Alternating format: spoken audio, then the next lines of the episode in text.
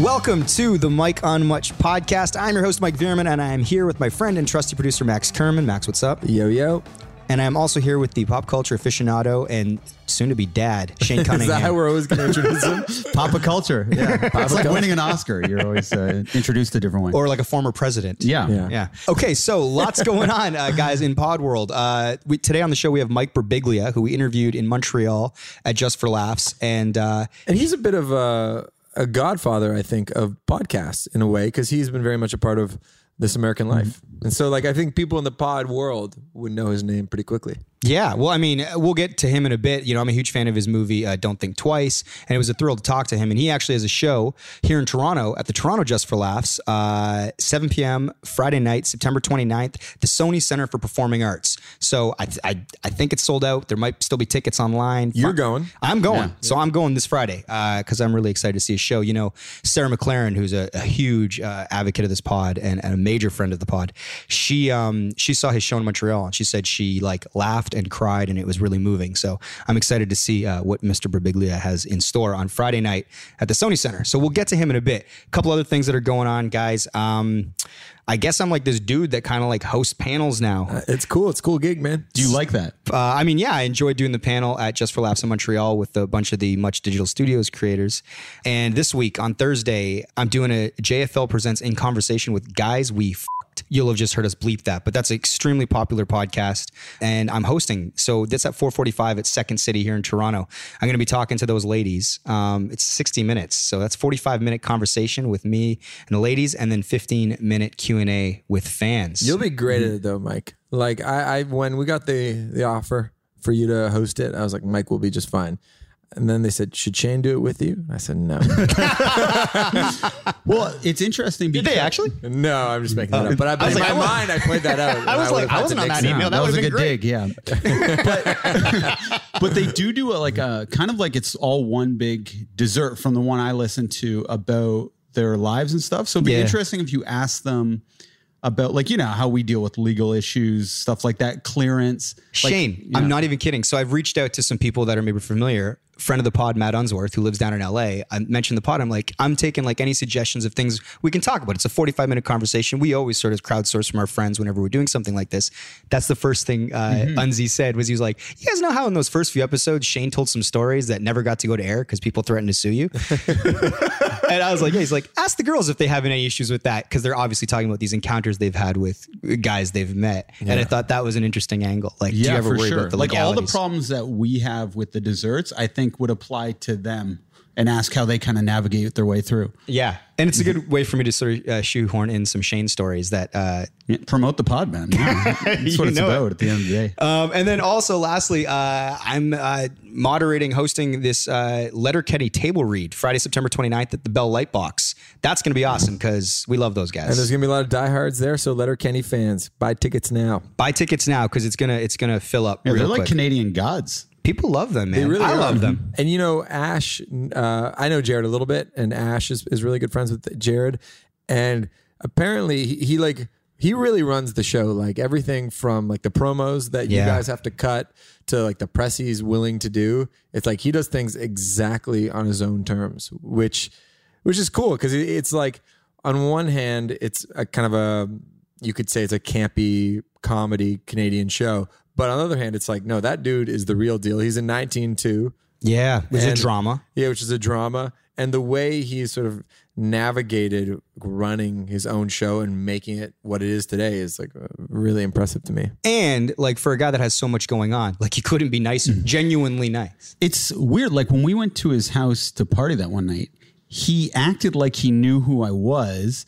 And he's like, oh, from the podcast. And then he acted like he remembered me from a shoot we had like nine months earlier. Did you do a shoot with him nine months earlier? Yeah. But it was almost like an assistant like fed him something. He read it real quick and then like, I don't know. He, he might remember you. I wouldn't be surprised. He, surprised. has got a, but he knew everybody. Like he's very. That's what I'm saying. Yeah. So even though you know, with most people that are sort of you know uh, recognizable or successful or celebrity, you think they do need reminders. I think with him, he really just Yeah, I don't think he actually had an assistant. I was just saying it was almost like that. it's that good. Yeah. But he's genuine, like honestly, and you know he makes you feel really at ease. He he has a fridge full of beer. I'm also in his. Um, he invited me to a, a bachelor pool, so I was in a bachelor pool with him uh, this past like season. the show The Bachelor. yeah, yeah. Yeah, Shane was very jealous. Yeah, of course. So anyway, shouts to. So Jim. you're the best friend to him out of the three of us, I guess. I guess so. I'd be number well, number one, but you know things could change. Wait till this table read. Yeah. Maybe I'll sneak That's in right. there, fellas. Mike will be number one. Um, but yeah, so all those are going on. So if you're in the Toronto area, come check it out. Say hi to me. You know, come for uh, the ladies from Guys We F***ed. Come for the cast of Letterkenny, and maybe say hi to me if you're around. Do it. Fellas, a lot going on. TIFF just uh, concluded here in Toronto. Tiff's Tiff's pretty cool. I gotta say. Toronto International Film Festival. Now, this isn't like, you know, sometimes if you have something happening locally, you pump it up, you're like, oh, it's a big deal. This is legitimately, internationally, a big deal. I think it might be considered the biggest film festival in the world. Yeah, I always get a lot of pride. Like if I'm listening to like a movie podcast, Ann Hornaday, who's like my favorite movie critic for the Washington Post, she's like, I'm going up to Toronto to do stuff at TIFF. It's like on the circuit with Cannes and what's the other one in uh, Utah or whatever? Sundance, That one, yeah, In the Venice. Venice. Venice. There's a lot of great festivals, but I mean, do you guys think Toronto is the biggest? Well, Toronto, it's always one or two. Like I don't know who rates these or how they're rated, but they always say it's number one or number two. I haven't been to the others to be honest, but Did I tell you that my dad, not in the last like few years, but for probably a good like 20 year run or however long TIFF's been around for, would go to see like two to three movies every day during TIFF. I love that. He just like took time off work. He and his friend Simon would buy like a boatload of tickets. And my dad's thing is he doesn't want to know anything about any movie ever going into it. He like doesn't read a- premise, stars. doesn't read a single review. So get this. I don't know if I've told you this story. And a little backstory. The way he came to this method of watching movies is that when he was uh, a young person, he saw Rosemary's Baby. He was uh, in university in Detroit, went back home to New York. So he comes home. He's like, I gotta go see a movie this afternoon. He goes, see, oh, Rosemary's Baby, cool. Doesn't know anything about it. And he just remembers the feeling that it came over his body when it when he finds out that Rosemary had been taken over by what like the I've never seen that movie, Max. You've never seen it? No, Have you really? no. Oh my goodness. it's like a classic. I know. Essentially, Rosemary, uh, they move into this building in New York City. I won't give away the big. Do you know the twist? A lot of people know the twist, except for Max. It kind of ruins the story that you don't. She's a man, right, or something? no, that's the That's Ace game. Ventura. Yeah. anyway, okay, okay. I'll, I'll, I won't gonna tell give the plot? twist, but I'll just say Are we going to do a 30 year old spoiler alert? It's Just fine. do it. Tell me. Basically, she moves into this apartment, and uh, her husband and everybody in the apartment seems very weird, and they're kind of obsessed with her. And it's kind of like she's like, "Is this a cult? What is going on?" They make love. She kind of doesn't remember it. She gives birth to the baby. Everyone's obsessed with Rosemary's baby, and it is because of the spawn of, of Satan. Satan. Satan. Ah. So, but my dad, when he when you realize that she's been taken over by the by Satan, basically, he just remembers this like crazy feeling coming over his body, and he just knows that if he had read like one review of it, he'd mm-hmm. be like the movie where something Yeah. like happens. You with- boil it down to its most basic, but he didn't. You He don't get no that shock idea. value. He loved the shock value. So then he's another story like this going to the Toronto Film Festival. He goes to see this movie. Yeah, cool. Okay, it's a western. Cool. I like westerns. Whatever. You know, a couple guys hanging out in the in the mountains. I can guess where this is going. Brokeback Mountain. yes. He had no idea that it was. a movie Wow, about those guys are really close. Yeah. But isn't that a cool way to witness? Because everyone who goes to see Brokeback Mountain knows it's about. Two Did your gay dad couples. walk out of that film? He, no, he did not walk out. Like, what? yeah. No, actually, he did walk out of uh, Captain Phillips, though. Oh, really? Yeah. Not Did he enough gay sex now. he gets a taste for it. he gets a taste for it. Every movie's the search for the next Brokeback. He's trying to guess my titles. This western sucks now. yeah, he thought the Magnificent Seven might be an awesome orgy. oh my god. Oh, wow. Oh man, yeah. But anyway, so that, that so actually, I've sort of prescribed to that model. I don't like to know much about when I when I go into a movie. I refuse to read a review. Well, it's, I, I'll watch a it's way trailer. I know a premise, but I won't. I won't read a review because it influences your thinking. Well, it, it- it's it's very obsessive though, and it drives my mom crazy because they'll be at like a dinner party, just like and like a movie will come up, and then my dad will ah, and he'll like stop it. He'll cover his ears and he'll walk out of the room and just totally embarrass my mom. Also, if you go to movies with my dad.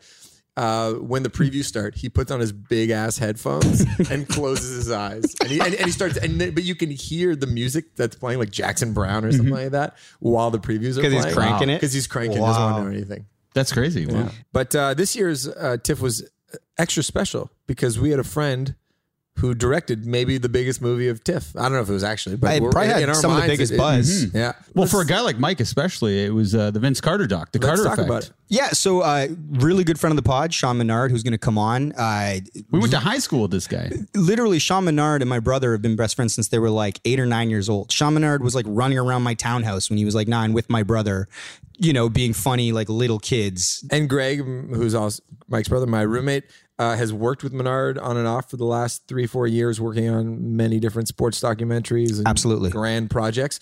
And you and Menard are kind of like nemesis, right? Basically. Not- we, we- you know, when Arch you're rivals, maybe? Yes, uh, no. you, you know, when you're so like close to someone, you get a little bit competitive with them. So Menard uh, was a grade below me, but I like you know I fail so many grades. I eventually get to meet everyone in every grade. So I uh, when I got to his grade, like uh, year below me, we became very very good friends. It was it was kind of like uh, me, Mike's brother, and Sean. We we did everything together. We started like a, a production company called Snatch TV Productions, and Sean was like kind of like my right hand man, helping me out with everything, assistant directing. Uh, when we got our basically our first job, we worked at the movie theater together, and uh, we would do announcements together. We literally did everything together. If there was an athletic banquet, we would both host it. Shane and Sean were synonymous with each other, so it was always like a competition, like who's But better. you drove each other in a way because you both Of course. to be the funnier, more attention seeking guy. And then uh, Silver City, where we worked, the movie theater, had an award ceremony, and this was kind of going to prove who's the better guy. And it was who does the best announcements and who's the funniest. And that's my dream to have a competition to see who the funniest guy is, because you know you sometimes you have a view of yourself, and then the public actually is like, oh, actually you're not what you think you are. Turns out. I got voted the funniest player, uh-huh. but Sean had a theory that if I got voted the funniest player, I wouldn't get voted for best announcements. But he was wrong. You got best announcements. Yes. Oh. Yeah. And then uh, he ended up doing this great doc that got into TIFF. He's laughing it. now. Would you say that moment is what led to this moment of him being on stage with Was that LeBron like the James? Donald Probably, Trump Probably, moment, yeah. like at the White House Correspondents' Dinner, led him to Well, be the it president? definitely, Similar? uh, you know, it did. it did drive him a little bit. So maybe in some way it did. I don't know. But Well, for listeners, what's so special is so this guy we're talking about, Sean Menard, um, who, uh, like Max said, he's worked super hard. My brother's worked with him a bunch on Connor McDavid doc, who's number one pick in the NHL. he came to your bachelor party. He was at my Bahamas? bachelor, he was at my wedding. Uh, The only reason why he's not a champagne boy is because he doesn't booze like Mm-hmm. everybody else in the group. That's, basically it. If, if, if he came out more, he'd be in. Yeah. But he, he's he's a little more focused than everybody. that's the way in to come out. We talk about him actually in the very first episode of this pod. That's true if you want to go back and listen. But uh, what's so amazing is that Sean directed uh, this film called the the Carter Effect. It's about Vince Carter and his influence on the city of Toronto in the early 2000s when he came here and sort of was the first superstar that we'd ever seen in the NBA. We were a pretty young franchise. And what's so special is that LeBron James's uh, production company, Uninterrupted, uh, produced this. They ended up meeting up with Sean, and there's a whole story that, that we're going to get into when Sean's on the thing. But what this led to was Sean Menard uh, being on stage at a massive theater in Toronto during TIFF with Drake and LeBron James. It was surreal to see. Uh, Shane, you were in the building for this. what was it like? Well, it was it was extra weird too because my seat, I was sitting uh, directly behind Masai, who's the Toronto Raptors general manager, and to the right was uh, Dwane Casey, the coach of the Raptors. So that was tripping me out because the entire time watching the film, I had already seen a rough cut. So I'm watching it through their eyes. I'm seeing what's what makes them laugh, what jokes are hitting, and just how they're enjoying it. And then at the very end, Masai runs out of his uh, seat. I'm like, I kind of wanted a picture with Masai. But then he runs on the stage, and then LeBron James comes out, and then Drake comes out, and it's just, and Sean comes out. Like, it's pretty surreal to see, like, this guy you went to high school with all of a sudden on the stage with two of the biggest superstars in the world. Two of the 10 most famous Yeah. people in the world. And probably, uh, is he's the best GM in the NBA, maybe? Masai Ujiri. Yeah. Uh, he's definitely top five. Considered that. So that was very crazy. And then they do a Q&A and Sean is on the same level, if not higher than these people in terms of like the person answering the question. And at one point he puts his arm around LeBron James and makes a joke. And I'm just cringing because I'm like, if this doesn't go well, it's going to be so fucking awkward. But then the, there's a beat where no one laughs, and then the crowd just erupts, and then LeBron's loving it, and then like you know how you got that uh, fist bump with Yeah. Wayne Gretzky, He gets the fist bump with LeBron James. Yeah, that so was he won up to you. A topic kind of the conversation in the Champagne Boys group is that my fist bump with Gretzky is really nothing compared to what Sean just had that weekend. You should have brought your uh, funniest and best announcement awards and just conceded them to Sean after Well, I that. was heckling throughout the entire movie. Oh man, but so yeah, memorable tiff, magical stuff, and there's so many I think stories uh, and things, and you know Sean's riding a wave right now. I mean, f- for a long time he, he he's wanted to be on the pod. well, it was we funny. said, yeah, do something worth worthy of being on our Yeah. pod, and maybe we'll invite you. Well, what was impressive is when he said I want to be on the pod, Max. You said if you ever end up on a stage with LeBron and Drake, then you can be on the pod. it was oddly specific. It Yeah. was. It's kind of like the when pigs fly, and the man fing did it. He delivered. What's the best? Uh, you know what? We'll save the Sean stuff for when he's actually on the pod. Should we? So, Yeah. so listeners, Sean will be on. He will give us all of the inside uh, details on how he managed to do a, a documentary produced by LeBron James and his company, Uninterrupted. How his affiliation with Drake, how that all came about, because it's all very fascinating stuff. And we've all heard sort of like half versions of things because we are very strict. We're like, nope, save it for the pod. That is our mantra. And Sean has. So we're gonna get the exclusive from him and his journey when he's on the pod in, a few weeks. Yeah, I'm so happy for him. I, I, you know that goes without saying. And I don't know where you guys only maybe because my relationship's a little different. That I only came to know him in the last six six years, say. But it's nice to just be purely, genuinely happy for somebody and not be even a little bit jealous. Yeah. because you know you see your friends do stuff, and sometimes and you're mostly happy for them, and then sometimes you're like, oh shit, man, man, I could have had that or something. But with just me, I was away. I think we were in Edmonton that day, and I was just like seeing uh, the pictures and stuff like that. Just like so thrilled for Sean. So Yeah. very cool. yeah, Shane, how do you feel about Sean? Same as Max.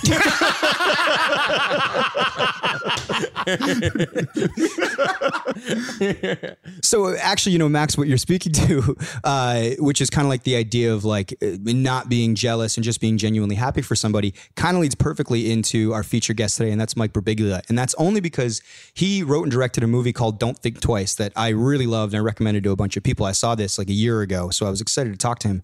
But that movie is essentially about like a, a comedy troupe that's kind of you know doing their New York City thing, and SNL or a version of it in the movie, they'll scout this like comedy troupe. And the thing is, like, they're like seven people or six, I can't remember. They work together. You know, they're all funny, they all play a part, they're all creatives. But, you know, when SNL comes and has a scout in the audience, they all want to get on the big show. So it's like they're working together in essence, but they're also trying to achieve their individual goals. And the movie really sort of, I think, focuses interestingly on what you're talking about, like the idea of like being happy for a friend, but then, you know, maybe professionally being a little bit envious. Yeah. It's hard and creative, right? Mm-hmm. Because everybody's, you're all trying to work together. I think that's one thing that's worked really well, I think, with our group, or like, you know, the idea of everybody supporting one another as Yeah, opposed to sort of really taking stepping on each other's toes much. It's actually kind of unique. I feel like mm-hmm. for a group our size, when I say the Champagne Boys, is that everybody's sort of has their own lane and has generally been like helpful or like found ways to naturally collaborate with each other. Yeah, and if none of the listeners have seen that film, uh, don't think twice. I really liked it. Uh, and Mike Birbiglia is like, you know, he's a celebrated stand-up. He's been in a, a lot of movies. Um, he's written and directed his own. And this interview specifically took place in Montreal uh, at Just for Laughs a few weeks ago, and it was it's notable for a couple of reasons. We sort of the night before we do this interview, I'd run into Mike Birbiglia at the elevator and we sort of had this interaction. This was right after he'd come off stage and won his award for like uh, best stand up or stand up of the year something like that. And we talked a bit about this on our Just for Laughs episode. So almost right off the top, we kind of get into that award show, which just to put you in the right frame of mind had Judd Apatow there, Jim Carrey. Jim Carrey's sort of at the start of, and he's been in the news lately, obviously, because of Fashion Week and him going on about his existential sort of journey. Mike Birbiglia, sort of interestingly, we go right into that. We talk about mm-hmm. Jim at that awards show. Mike talks about his headspace in winning that award and then his journey sort of from starting out like and just kind of wanting to be funny and do stand up all the way to making the films in his one man show. Do you remember who was watching us during that interview? I don't. There was a uh, Eddie Delaseppe through the window, glaring at me the entire time. Are you serious? Because I had almost, uh, if you haven't listened, I almost uh, attacked him that, that night. Go back and listen to the JFL episode if you want to hear about Eddie Delaseppe. So he he really didn't know who I was or anything. But then the next day, I walk by him and he sees that I'm sitting down. I just walk right and sit down on the deck with uh, Mike Birbiglia on the patio. Yeah. So he's like, "Holy shit, this is actually somebody." Directly after that uh, interview, he messaged me on uh, Instagram. Seriously. Yeah, I guess I gained some credibility, or like I must be somebody. Little tidbit. So this is Shane and I sitting on the uh, patio, uh, back patio of the Hyatt Hotel, talking with Mike Birbiglia about his career and many other things. Him interning at Conan O'Brien.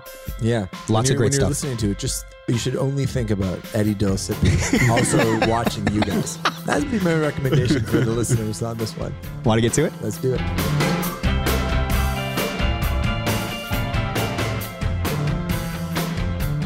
Have you been? I actually ran into you at the uh, elevator last I night. remember, yeah, we were both lost.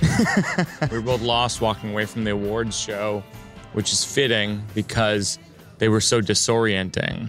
Yes. The awards because I, I it was a very surreal thing to see Jim Carrey and Trevor Noah and Judd Apatow and Ali Wong and uh, all these people, Kenya and uh, you, Craig Ferguson, all these people in the same room Mm-hmm. together, all sort of giving some semblance of humorous and heartfelt speech. Yeah. And and and Jim Carrey just sort of blown the doors off the place. Yeah. And me, you know, mesmerizing the audience. Well, I mean, he was fascinating. It was like his his speech was sort of a mix of his manic sort of Jim Carrey improv and then Yeah. also really sort of insightful, uh, introspective. It's sort of an existential Yes. exploration. I felt like totally, and th- the balance was completely compelling. You know, you never. it was wonderful. God, you want to see an hour of it. Yeah, absolutely. Just Well, actually, to see more. that's kind of where I was going to start. Was uh, the award that you won last night, which was for stand up comedian of the year. Yeah. So congrats. Thank you. Uh, what was going through your head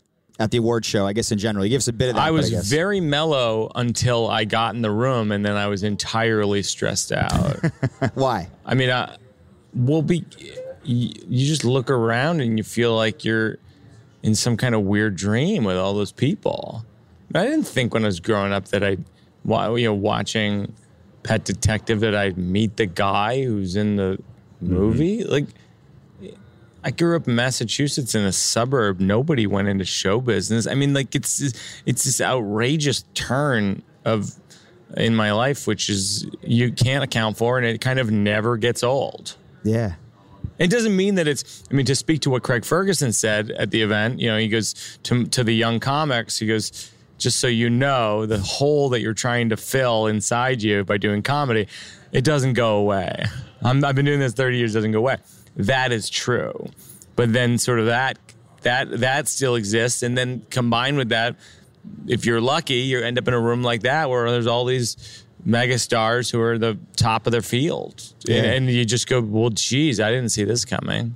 When you set out to perform, you mentioned coming up in Massachusetts. Uh, like, had you had you always want to be a performer? Or did you lean more toward writing? Yeah, I wanted to be. I uh, well, my brother Joe, who's here with me and works with me full time, collaborates with me, produces my specials.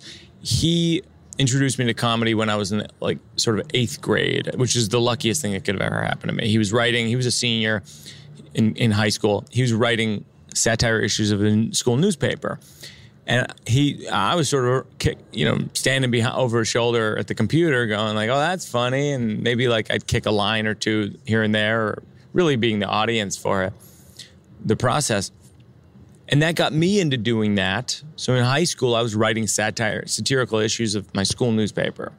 I loved that, and I started performing sketch comedy in high school, you know, and then I, and then I did plays, and so there's this whole sort of moment of like, oh, I'd really like to do something in this realm. And that's when Conan was really in its sweet spot. Yeah. Like Conan, Conan in the 90s just had like on staff, it had Smigel and Louis C.K. and all these really innovative comedy minds were contributing to really sort of a legendary comedy talk show. Yeah, it was absurd with the masturbating bear. Yeah. the guy that would yell pubes, and it's just like it was really funny stuff that I, you know, I know Letterman had done it before, but No, there was us a new energy. new. Yeah. No, absolutely. And it was, and so then I just want to be a writer for Conan. That I, you know, That was I, the goal. I think everybody did. Like everybody in my generation, Mindy Kaling and and uh, uh, I, I remember there's a bunch of people who ended up being interns. John Krasinski. Uh, there, uh, there's a, a ton of us like who who uh, who uh, who wanted to be writers in Conan. We just that's all we wanted. I was an intern on Conan when I was a freshman in college. Oh, okay, so that's interesting. So first Yeah. of all, did these goals always seem attainable to you? Because some people were like, "I didn't think I'd ever make it. I was just kind of trying to do good things." And then secondly, how do you land that internship? I thought if I was lucky. I mean, I've always been a bit delusional. I think I've, I say this in my book, uh, Sleepwalk with Me.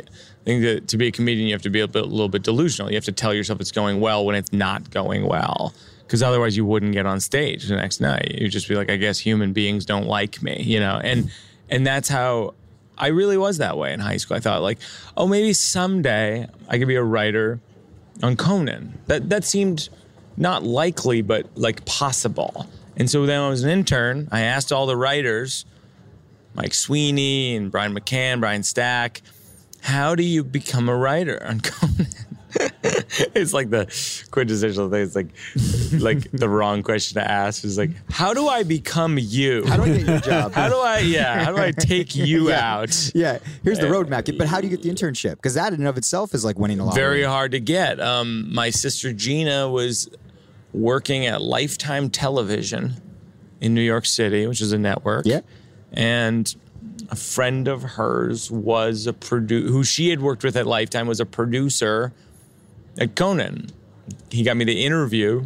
The interview went well, and then they, I you know I think I really just kept bugging them to the point where they were like, "You can show up next week." You know, it's sort of that kind of thing. They really they didn't take me right away, but they sort of like I wore them down, I think. And so I asked Brian McCann, like, you know, Brian Stack, all these guys, how do you do this? Some of them would say, like Mike Sweeney, I was a stand up. Some of them, Brian McCann, Stack, I was an improviser in Chicago. I went back to college at Georgetown sophomore year and I doubled down on being a stand up and doing improv. Like, I'm going to do all this. I'm going to Yeah. do whatever these people did all the time and basically skip school. Yeah. I mean, I barely went to college when I went to college. Well, you got like an alternative education. Did alternative education. Sure. I make my own curriculum. I got a, I won the funniest person on campus contest, Georgetown, uh, and then that the one of the judges was the owner or the, I should say the manager and booker of the Washington D.C. Improv Comedy Club, a stand-up comedy club. So I won a chance to perform there, and uh, and I won a two hundred dollar check. I should point out it was a large check, you know, a human body sized check Yeah. that really the the printing of it probably cost about two hundred dollars. I really wish, I really wish they could have awesome. just. Yeah. I wish they could have given thrown me maybe three fifty or four hundred and just not done the big check. Yeah. So You still have the check?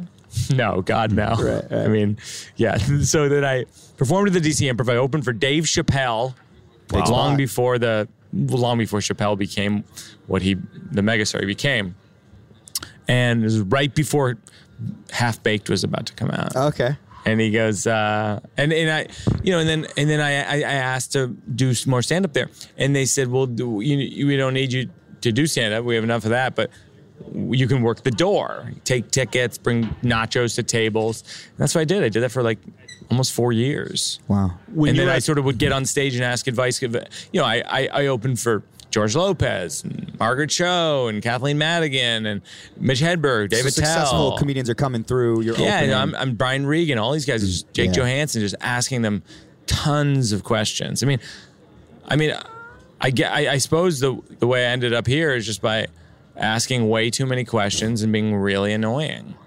Are you able? And to, now I'm annoying your listeners. when you um, like when we were at the award show. Um, someone was saying when they saw, I think it was Judd Apatow, he was saying when he saw Jim Carrey, you just knew he was going to be a star. Is it like that when you see someone like Dave Chappelle or? By the way, people? can we speak to what Judd said when he goes, every comic in this room uh, knows that that they're not that, that Jim Carrey is better than them, except maybe Mike Birbiglia. It's like, what are you getting? What, I get? what are you Yeah, talking yeah. about? What did What are you yeah. talking about? What are you getting at? I mean, Judd and I are good friends. Like, what does that even mean? Maybe it's speaking to your self confidence. Uh, I don't know. I certainly don't feel that way. That was a. It was like a. It was like a slight burn. He burned me and kept moving. yeah, and it didn't seem like you're that type of guy. So I was No, like, I know. huh, what's the backstory here? There was no backstory. I had a dinner with the two of them the night before. It was very nice.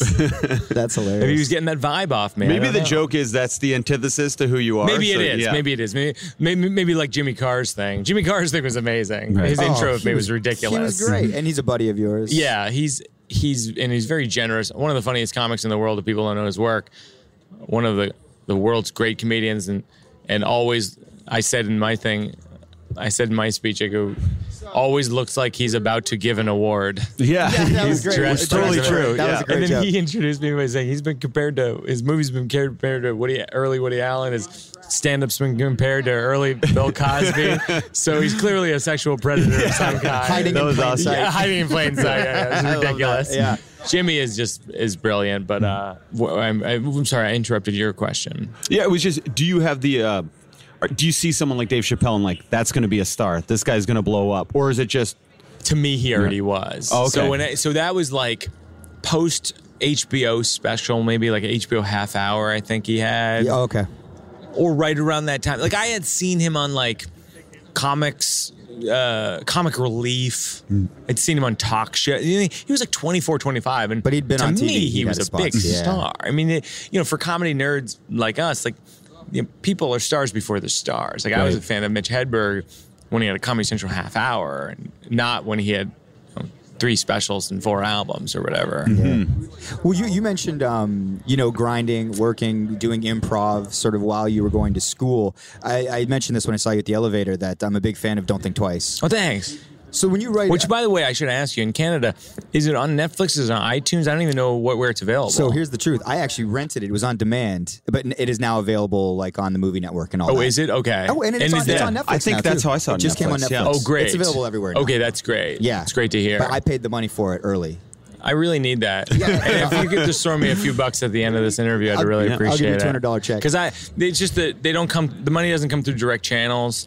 so if you could just throw, if you Skip could the float me middleman. the money in the short term, Yeah. as soon as I get it, I'll send it back here, Western Union. I like it. I'll e-transfer you the money. the uh, yeah. So I mean, obviously the character you play, Miles, despicable. Well, I mean, there's Cad. something you really capture the sort of essence of trying to be successful in creative because it's Oh, like thanks. you know, there's there's envy, but you're happy for your friends. Sure, you know yeah, all of that. all stuff. of it. Yeah. But you still seem likable, even though you Oh, were maybe doing dubious things. Um, Well, it's if people don't know the film, it's like my character. It's about this gr- group of best friends in an improv group, or one of them gets cast on a Saturday Night Live type of show, Yes. and the rest of them don't. And it's about what happens with friendships when people realize that not everyone's going to get the same thing in life. Well, the That's question really the essence of it. is how personal is that character because you must have seen peers go on, and now you're very successful. So I, I feel like I feel like I'm.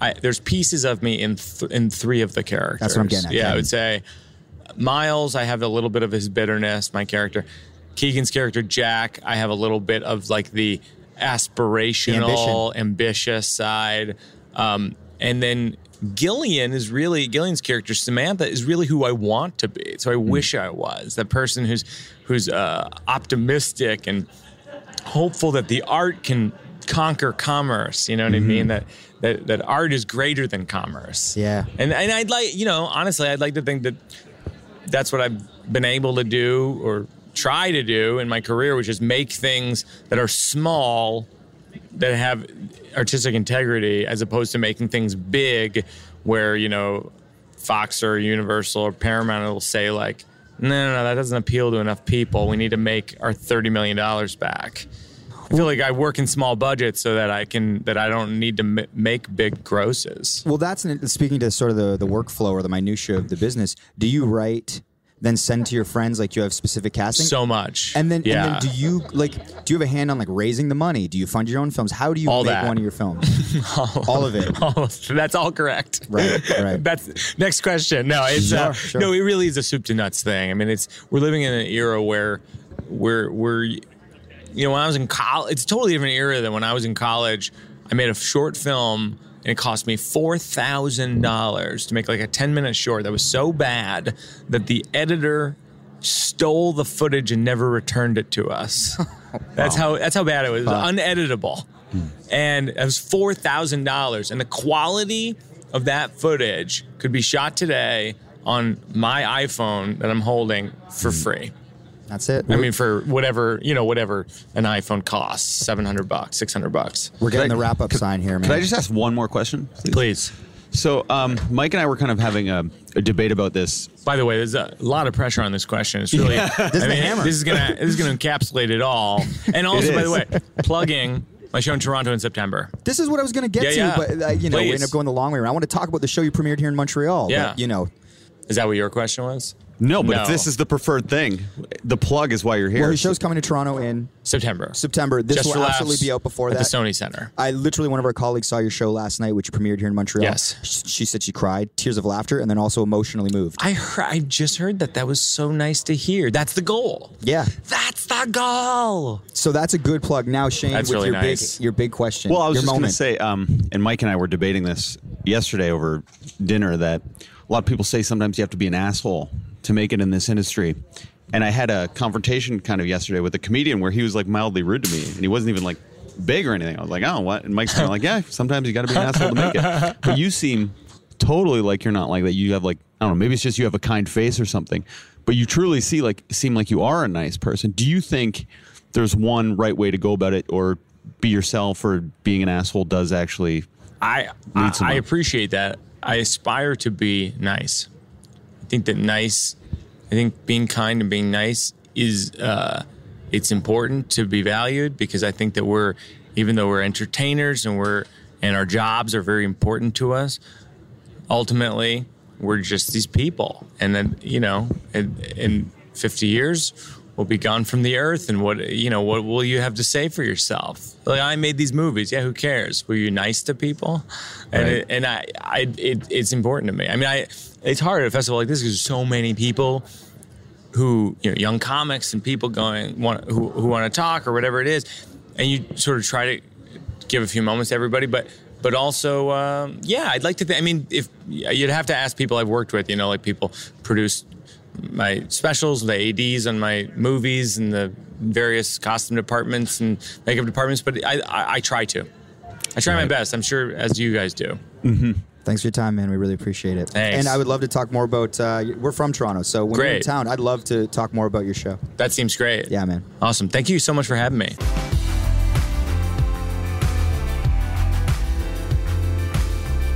Welcome to the desserts. I'm here with, of course, Max and our pop culture aficionado, Papa Shane. culture. Papa culture, Daddy Boy. Yeah. Daddy Boy? What's Daddy Boy? I like Papa culture. All it right, just we'll makes stick more with that. sense. Shane, this dessert. What do you got for us? well, uh, you know, since the latest news about me becoming Papa culture, uh, I guess I'm going to actually review a lot more pop culture because I'm I, I made the decision not to drink for the entirety of the pregnancy. It's kind of Wow. Ooh, interesting. Yeah, it's it would cause so many problems in our relationship. And, you know, to be fair, she's not going to be drinking at all. So I'm not I, I just think in solidarity it's it's the better Nice- way to nice- go. good move. And I want to be healthy and I want to have energy for the kid because, you know, you don't want to be lethargic and bloated or whatever when the kid pops out. So at our friend Matt McPeak's wedding in a couple days, you will not be uh, consuming any alcohol. Well, it's probably for the best, guys. Let's face it. The, like, you know, there's going to be some people there uh, that I could make a fool of myself in front of. Uh, Oh. If anyone has heard the Share Club episode, you know what I'm talking about. Oh, yeah. maybe we have to cut that part. But I I don't know. Let's carry on. Producer keeping it moving. All right. But uh, so I've been trying to find, uh, watch a lot of movies and TV shows. And Alex, um, my wife, has been very uh, emotional and moody. Uh, we're thinking a lot, uh, like we have concerns if something goes wrong with the pregnancy, like that, like we've announced very early. So it's on our mind. So we're hyper aware of that. We're trying to be as healthy as possible. And I'm like, I've never held a baby before. So I'm worried about when the kid does come out. I'm just worried about even holding the baby. Keeping your streak going. oh, yeah, yeah. You hold it. You've actually never held a baby in your life? No, I never. Like, I remember when I was um, 11, someone had a baby around and they were like, here, hold it. And I was just like terrified of holding this baby. So I've never held a baby. I'm like, I'm going to hold a baby when it's mine. So if I like if I drop it, like in my mind, the baby just dies when you when you drop it, right? Probably true. So I'm scared. And the other day we were at our uh, a baseball thing after we won our championship, and uh, a guy on the team was like, "Hey, hold my baby for practice," and I just got so terrified.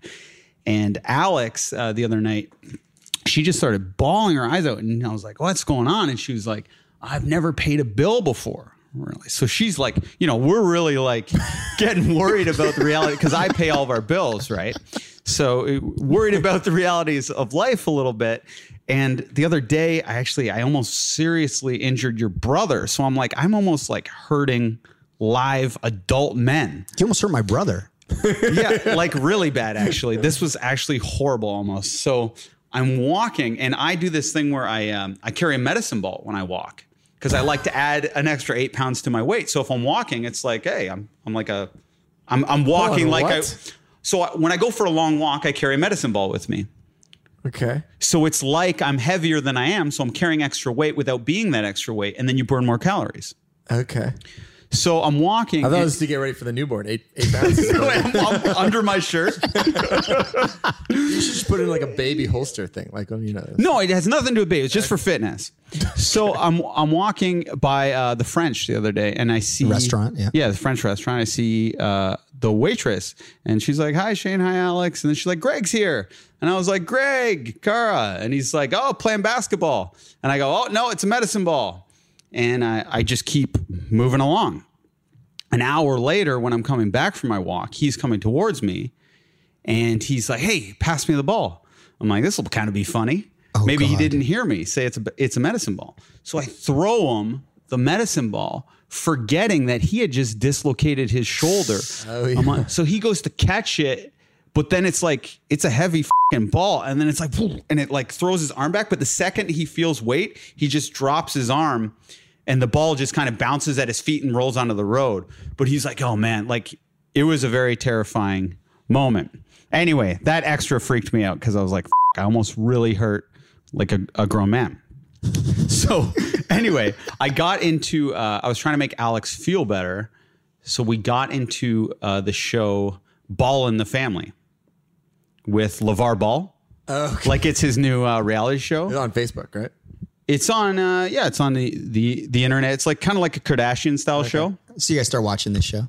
Got super into it because it, it. He's like the best dad. Like um, he just. Oh no! well, I lo- Is like this how you're getting parenting lessons from LeVar Ball? Honestly, though, he's so good. like he doesn't drink. All of his kids have like 4.0 GPAs. Like they're very smart. They're very disciplined, and they, uh, you know, I, w- I'd love to like raise a little NBA player. Like he has three. Like he has three boys, right? Yeah. They're all NBA prospects That's right. One's in the NBA. and he he has this uh, like mantra type of thing where he he's like if you want it to happen you just got to will it into existence so and that really made alex feel better because he has a uh, his dream was for his son to play for the lakers to go number two and everyone was questioning whether that was a possibility and then LeVar's like, I know it's going to happen. It's going to happen because I'm willing it into existence. And the reporter's like, What if it doesn't? He's like, It is. Anyway, long story short, the his son Zoe Lonzo Ball got picked number two and That's is right. playing for the Lakers. That's right. and he, he now he's setting up his other sons to play in the NBA. So this kind of like inspiring thing It made Alex feel really good. Now she loves LeVar Ball, as do I, because his wife actually in the show had a stroke. That's right. And then he like he totally helps her, nurses her back to health, and you love LeVar. Like you would love oh, LeVar after interesting. watching this. He's a totally different guy than kind of he's portrayed in the media. So that was a good show, kind of saved the day. Now here's kind of like a thing that kind of went south because Alex and I wanted to have a movie night because that's going to be our new thing in our not drinking time. And we wanted to see the movie Mother The new Darren Aronofsky. the new Darren Aronofsky film, and we love movies like uh, psychological thrillers, like uh, starring ex- Jennifer Lawrence. yeah, starring Jennifer Lawrence. Darren Aronofsky is actually dating Jennifer Lawrence, That's right. There's quite an age gap there too. In real life? Yeah. Cool. Uh, and the movie kind of mirrors actually his real life because Javier Bardem stars in the movie also, and the age difference is, uh, I believe, the exact same between Javier and Jennifer Lawrence. But anyway, it's a movie. If you've seen a movie like Exterminating Angel or The Invitation, or I guess Rosemary's Baby, it's kind of in that theme where weird shit starts to happen. And I, Aronofsky is one of my favorite directors, and I heard that this movie was kind of about Mother Nature So I was like, okay, like it's called Mother. Originally, I thought Michelle Pfeiffer was going to just be like a psycho mom or whatever. I didn't know too much about it. Right. We go to the theater and the movie starts and it's kind of like this very ominous, freaky vibe in the film. Javier Bardem, like, do you want to set the movie up a little Well, I was going to say that the big thing with this film is that it's like everyone says it's polarizing. It has like striking images. It's very weird. It's inaccessible. Uh, it's it's it's challenging, and it's kind of like a, an art house film, sort of masquerading as a mainstream thing because it's starring Jennifer Lawrence, who's a huge star, right? And this is the guy who directed Requiem for a Dream. and Black Swan, which was a big Oscar darling. So anyway, but people knew this was going to be a challenging film. I saw the film as well, and and so that's kind of the setup. And and so like it starts with this couple uh, in this house that's sort of like really secluded in the woods. It's Javier Bardem. He's an artist of some sort with writer block. Jennifer Lawrence is his young wife who's sort of um, renovating the house, and it's just the two of them. And then one day Ed Harris shows up at the door, and then weird shit starts happening. So all these people just start showing up and they just won't leave for whatever reason. Turns out Ed Harris is a big fan of Javier Bardem's work, whatever. Michelle Pfeiffer then shows up, and then she's acting very strange. And then it just keeps more and more people start showing up and, and they won't leave, and the house is overrun, and Jennifer Lawrence gets very overwhelmed. Well, then you find out before long, she after she has one, she sleeps with Javier Bardem once, and then she wakes up and she's pregnant. So it's very like similar thing that happened with Alex and I. Alex f***ed Javier Bardem. Yes. you know, our other kids, little Spanish kids. But I'm like, this could go bad and like kind of mess with our emotions a little bit. It's a very ominous, scary movie.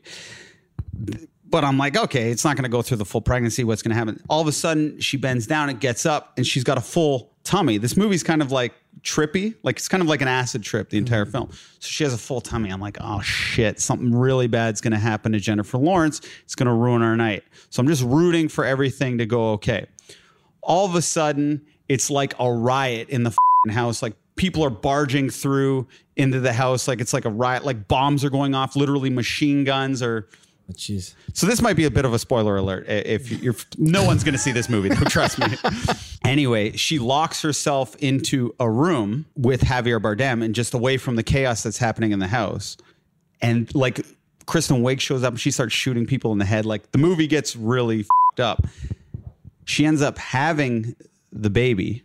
Baby comes out. in this room with just Javier Bardem. They're locked into the room now, and she gives birth to the baby. Baby comes out, and then Javier's like, "Let me hold it," and I'm like, "Don't hold that baby, Javier. Like something bad's gonna happen." and I'm scared to hold babies too. And then she's like, "No," and she won't let Javier hold the baby. The big thing is that because all these people that keep coming that are obsessed with Javier Bardem, he keeps letting them in the house, and she's like, "Why are you letting these people into the house?" So she's she's angry at him that he's allowing this all to happen. Have you seen this movie? Yeah, Yeah. Okay. But because they uh, Is this a Stephen King novel or something? no, it's original work by Darren Aronofsky. So Javier is pretty obsessed with fame. It turns out. So he just likes all the people around because they're just showing up to kind of worship him. The adulation, and she's saying, "What about us and the baby?" And so she doesn't quite trust him. She doesn't want to give him the baby. and then she falls asleep. I'm like, oh shit. Uh, and by the way, when she does have the baby, it's one of the most painful looking pregnancies ever. Like, Why would you bring it? She up? acted the I hell out of didn't it. know, Max. I didn't know. The movie's called Mother. Yeah, it's I was directed to- by this guy who I was makes weird told. shit. I was told. Are you I, kidding me? I was told. I was told it was about Mother Nature. Whatever. And, and I thought Michelle Pfeiffer was the crazy mom. I didn't know this was going to happen. So anyway, the baby gets Javier grabs the baby, and all of a sudden she's like, "No, no, give it back." Javier gives it to the crowd. The baby starts pissing. It's the baby's being crowd served. Then it gets ripped apart, and the crowd eats the baby. Then Jennifer Lawrence goes after to get like collect the baby parts. They kick her to the ground. They call her a. They beat her to death. Then she goes oh to the, then she goes to the basement and like opens this like weird like vat and all this black shit comes out and then she burns the house. The whole house go- goes up in flames. She engulfs herself and then she's just this charred like nothingness and then the movie kind of ends. Like there's a little bit more but I don't want to ruin the film. was Alex like very distraught leaving the theater? She must have been. She was I'm distraught shaken. after just like listening to the review. It's one it's the most disturbing film of all time. Yeah, anyone would be shaken up. Did you like the movie though? I thought it was awesome. Me too. Yeah. I really enjoyed it. I like I thought it was it was challenging and it was weird, but I couldn't recommend it to a lot of people. the only honestly, the only person I wouldn't recommend it to is pregnant mothers. Seriously.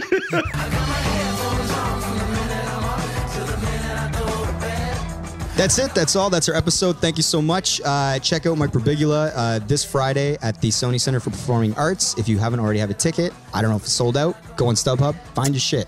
Uh, please get in touch with the pod. Leave a comment and rating in iTunes. Tweet at us. Message us. DM us on Instagram. Whatever you want to do. We'd love to hear from you.